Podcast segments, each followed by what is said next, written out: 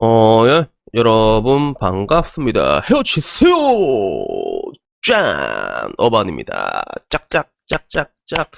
어, 오늘 세러데이 나이신데 다들 뭐 재밌게 놀고 계신지 모르겠네요. 아마 재밌게 못 노시는 분들이 7시에 이걸 칼같이 보겠지, 그지?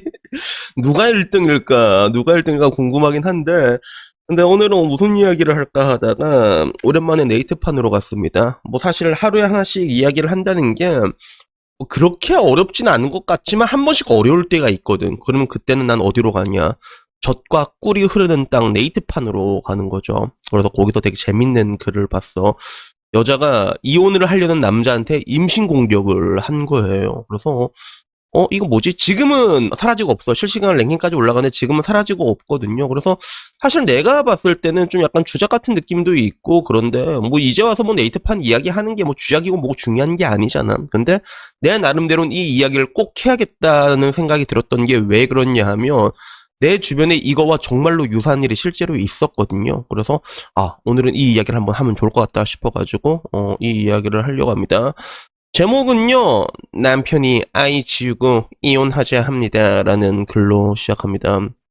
그래서 27살의 직장인에 어 남편을 너무 좋아해서 결혼을 밀어붙였다고 합니다. 왜냐면 남편이 변호사였거든. 근데 뭐든지 급하게 하면 안 된다는 것을 깨닫는 요즘이라고 합니다. 1년 연애 후 헤어졌고 항상 1년쯤 이때가 뭐 좋다면 좋다고 할 수 있는데 보통 1년에서 2년쯤 될 때 이때 사고가 제일 많이 터져요, 이게. 왜 그러냐면 도파민이 이때 많이 빠진다고 내가 얘기했잖아. 그때 많이 깨져. 그래서 늘상 내가 2년이라는 걸 강조하는 게 그런 이유 때문에 그런 건데 근데 그 1년 만에 결혼을 해가지고 어, 여러 가지 문제가 있었던 거죠. 그래서 본인은 글쓴 사람은 어, 아직 좋고 결혼을 유지하고 싶은데 남편은 이제 이혼을 요구하는 거야. 남편이 오히려 이혼을 요구하는 거야.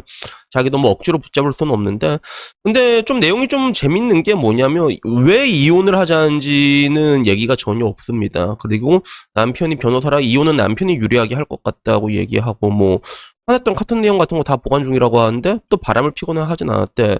이런 걸로 이혼이 되지는 않을 건데, 근데. 그러니까 이혼이라는 게 서로 합의를 하잖아요. 그러면 존나 빨리 되는데.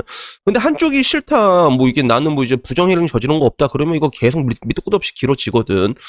그래서 좀 뭐라고 해야 될까. 요까지는 뭐 그런갑다 했는데 그 이후에 알게 된 게 이혼 이야기를 하던 중에 임신인 걸 또 알게 됐다는 거야. 그래서 자기는 어떻게든 낳고 싶은데 또 남편은 낙태를 이렇게 종용하고 있는 그런 거죠. 그래서 이런 거 보면 조금 약간 뭐 퍼즐이 조금 안 맞는 느낌이 있잖아요. 그죠?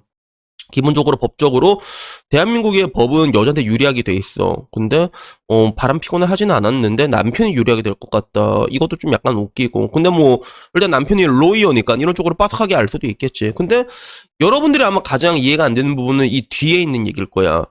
이혼을 이렇게 가게 되면 보통 골이 깊어진 상태인데 근데 baby가 있잖아요, 이게. 그래서 나도 옛날부터 되게 이해가 안 됐던 게 그거란 말이야. 막 드라마 같은 거 보면 막 브래드 피트랑 안젤리나 졸리 나왔던 거 있잖아. 미세스 앤 미스터 스미스인가? 거기도 보면 존나 싸우다가 그러다 갑자기 물고 빨고 하잖아. 그죠? 야, 씨 저런 게 돼? 이런 생각이 들었는데 내가 느낀 거는 그거야. 화해의 끝은 분명히 섹스로 끝나게 돼 있어. 난 이걸 화떡이라고 부르거든. 화해의 떡이라 하는데 진, 진정한 화해의 끝은 섹스로 마무리가 되는 게 맞아. 막 진짜 엄청 싸우지만 감정을 좀 풀고 그 다음에 아 씨발 오빠 산다 이러면 나중에 사랑해 이러고 딱 하고 나면 그 감정의 응어리가 없어진단 말이야. 그리고 여자들의 감정은 좀 약간 불 같은 게 있거든. 그런 게 있기 때문에 그런 식으로 한번 지랄병 틀고 한번 치고 나면 되는데 문제는 문제는 뭐냐면 지금 이 이혼까지 오게 되게 되면 일반적으로는 관계를 안 하게 됩니다. 골이 깊어진 상황에서 이걸 풀지 않고는 잭스가 나올 수가 없단 말이야. 우린 그걸 다 알고 있잖아. 근데 임신인 걸 알게 됐다는 거야. 그래서 요거 보면 어 이게 어디서부터 어디가 진실인지 뭔가 좀 말이 안 맞는 것 같고 네이트판 주작 같고 그렇긴 한데 근데 문제는 말했잖아. 내 주변에 이거랑 진짜 유사한 일이 실제로 있거든요. 그러니까 그냥 그 얘기가 하고 싶었어. 그래서 아마 내 이야기 요, 오래 들으면 아 지금 말하는 그 사람이 전에 말했던 금마구나 유추가 될 거야. 유추가 될 건데 제 주변 사람이라고 얘기할게요. 제 주변 사람 뭐 절대로 뭐 이게 뭐 친구는 아니야. 알았지? 주변 사람이야. 주변 사람인데 그 원치 않는 임신으로 임신 공격으로 결혼을 하는 친구가 있습니다. 물론 임신 공격이라는 게 정말로 내가 사랑하는 여자한테 당해 보면 나름 짜릿하고 좋아. 그게 괜찮단 말이야. 짜릿해. 근데 그 모든 사람한테 그게 임신 공격이라는 게 달갑지는 않지. 그런데 내 주변에 케이스는 어떤 게 있었냐면 여자가 나이가 조금 있어. 그리고 좀 어느 정도 교제를 했어. 그러면 여자 입장에서도 새로운 남자를 만난다는 게 모험이거든. 만약에 내가 더 좋은 남자를 만날 수 있다 확신이 있으면 가차없이 남자를 버리지 여자는. 근데 그게 애매한 상황이 있단 말이야. 내 부집바오는 점점점 약해진 시즌에 왔고 이 정도 되면 그래도 괜찮을 것 같다. 그러던 찰나에 임신이 된 거야. 그래서 여자가 정확하게 임신을 한 것 같진 않고 오히려 그냥 그런 거 있잖아. 남자들이 하다 보면 그게 뭐라고 이상하게 이게 콘돔 쓰기가 싫을 때가 있잖아. 그래 놓고 야 괜찮다 밖에 하면 된다 이러는데 근데 그게 얻어 걸릴 때가 있단 말이야. 약간 그런 케이스였지. 따지고 보면 자승자박 자업자득이라고 할 수 있긴 있는데 근데 그때 제 주변의 남자는 그걸 정말로 원치 않았어요. 그래서 진짜 무릎 꿇고 빌었어요 여자한테. 제발 한 번만 안 되겠냐고. 막 이러면서 난 아직 준비도 안 됐고 이러는데 문제는 아까 말했잖아. 여자들은 계산이 존나 빨라. 아무리 봐도 그게 안 될 것 같고 그러니까 여자가 쫓가 이런 결혼을 그냥 빡 강행을 한 거죠. 근데 그 뒤에 결혼 생활이 잘 될 수가 있을까? 굉장히 힘들지 당연히. 그리고 뭐라고 해야 될까? 결혼을 하게 됐을 때 서로 좀 약간 여유가 있는 상황이면 그러면 잘 안 싸워. 근데 결혼을 하게 되면 요새는 다 여유가 없단 말이야. 그럼 오지게 싸우거든. 남자는 남자대로 직장에서 짜치고 있는데 여자는 왜 이러냐고 이러면 하다 보면 서로 피곤해진단 말이야. 그러면 이제 골이 깊어지고 악순환이 된 거야. 그러다가 이제는 아 내가 더 이상 이렇게 살 수는 없다. 이런 식으로 노예로 살다가 내 인생이 끝날 것 같다라는 판단이 들어서 이제 이혼을 해야겠다 결심을 했어요 제 주변에 그분이. 근데 여자는 항상 눈치가 존나 빨라. 귀신 같거든. 딱 보니까 눈치가 오는 거야. 어? 이 새끼 나를 손절을 때리려고 하네. 그게 눈치가 온 거야. 그래서 어떤 일이 일어난 줄 알아? 그 친구 회식 갔다가 와서 술 먹고 막 얼큰하게 있는데 여자가 그때 날짜까지 정확하게 계산해서 어택을 들어온 거야. 불강력적으로 당한 거지. 술 마셔갖고 정신도 없는데 갑자기 갑자기 뭐 빨아서 세우고 자기가 넣고 보내버리면 답 없다니까 진짜. 한 방에 바로 딱 걸려버린 거야. 바로 임신이 딱 둘째가 된 거야.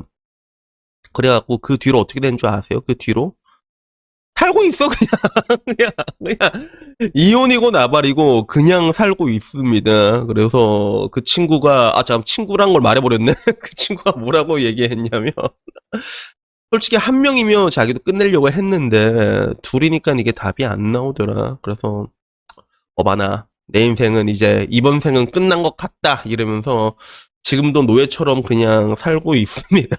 그래서 이런 케이스가 생각이 나더라고. 그래서 이 네이트판의 주, 작이 주작인지 사연인지 모르겠는데, 근데 충분히 있을 법한 시나리오거든. 이런 시나리오가 있어. 여자들은 눈치가 엄청 빠르단 말이야. 그래서 이게 그 여자가 날지 안 날지 모르겠는데, 뭐 제가 늘상 말한 것처럼 여자는 계산이 빠르잖아. 계산이 빠른데 만약에 이 여자가 새 출발을 하고 싶다면, 새 출발을 하고 싶으면 양육관을 다 포기하고 나가면 깔끔하게 몸만 나간 경우도 되게 많아, 진짜. 나 그거 많이 봤거든, 실제로. 그리고 어떻게 보면 남편 입장에서도 그런 경우 더 아리가 또 한 경우도 있고 근데 지금 이제 여자 입장에 대한 갈림길이 있는 거죠. 한 명이 있으면 27살이면 얘 그냥 딱 손절하고 그냥 몸만 나가서 새 출발할 것이냐?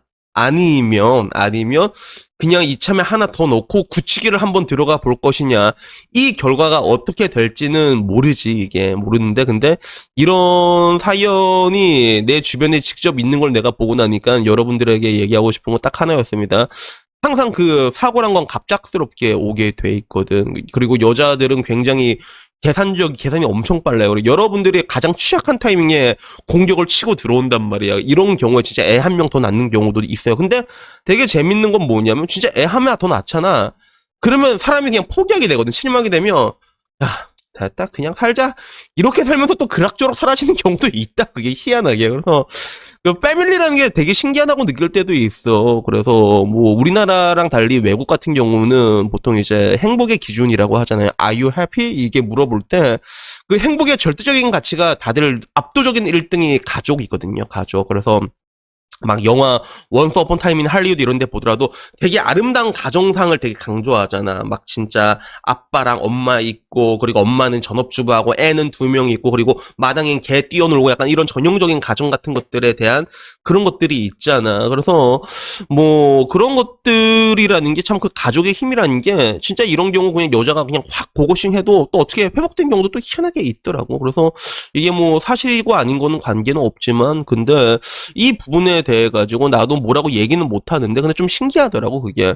그러니까 이런 경우에서 공격을 들어오는 여자도 신기하고 그리고 그 상황에서 그냥 포기하고 나서 또 상황이 또 잠잠해지는 그런 케이스도 내가 직접 눈으로 보고 나니까 둘 다 좀 신기한데 근데 일단 한국 사회에서는 근데 이런 게 잘 되기가 좀 쉽진 않은 것 같아 내가 봤을 때. 그러니까 항상 항상 그 어반의 정신 있잖아. 내 코 빵댕이 빵댕이 내 코. 아이고 내코 여기 있네. 여기 여기 여기 내 코 여기 있네. 그치? 여기 여기. 이런 거 있으면 마음이 좀 안정되거든요. 그러니까 조금 이렇게 여유 있게 뭐든지 확실하게 진짜로 확신이 있고 그럴 때 이렇게 여러분들이 행동을 하셔도 늦지 않는다는 거에 대해서 말씀드리고 싶었습니다. 그래서 어떤 뭐 오늘 이야기는요 이 사연이 좀 재밌어가지고 제가 한번 얘기를 드렸고요. 오늘도 오랜만에 복돌이 한번 인사드리고 복돌아 잠깐만 일어나봐. 어 어반의 정신 네코 빵댕이 정신으로 오늘도 마치도록 하겠습니다. 자 복돌아 카메라 보고 아이고 잠오나 그럼 모두들 즐거운 주말 보내시고요. 어 다음에 조금 더 좋은 이야기로 찾아뵙도록 하겠습니다. 이상입니다. 감사합니다. 야옹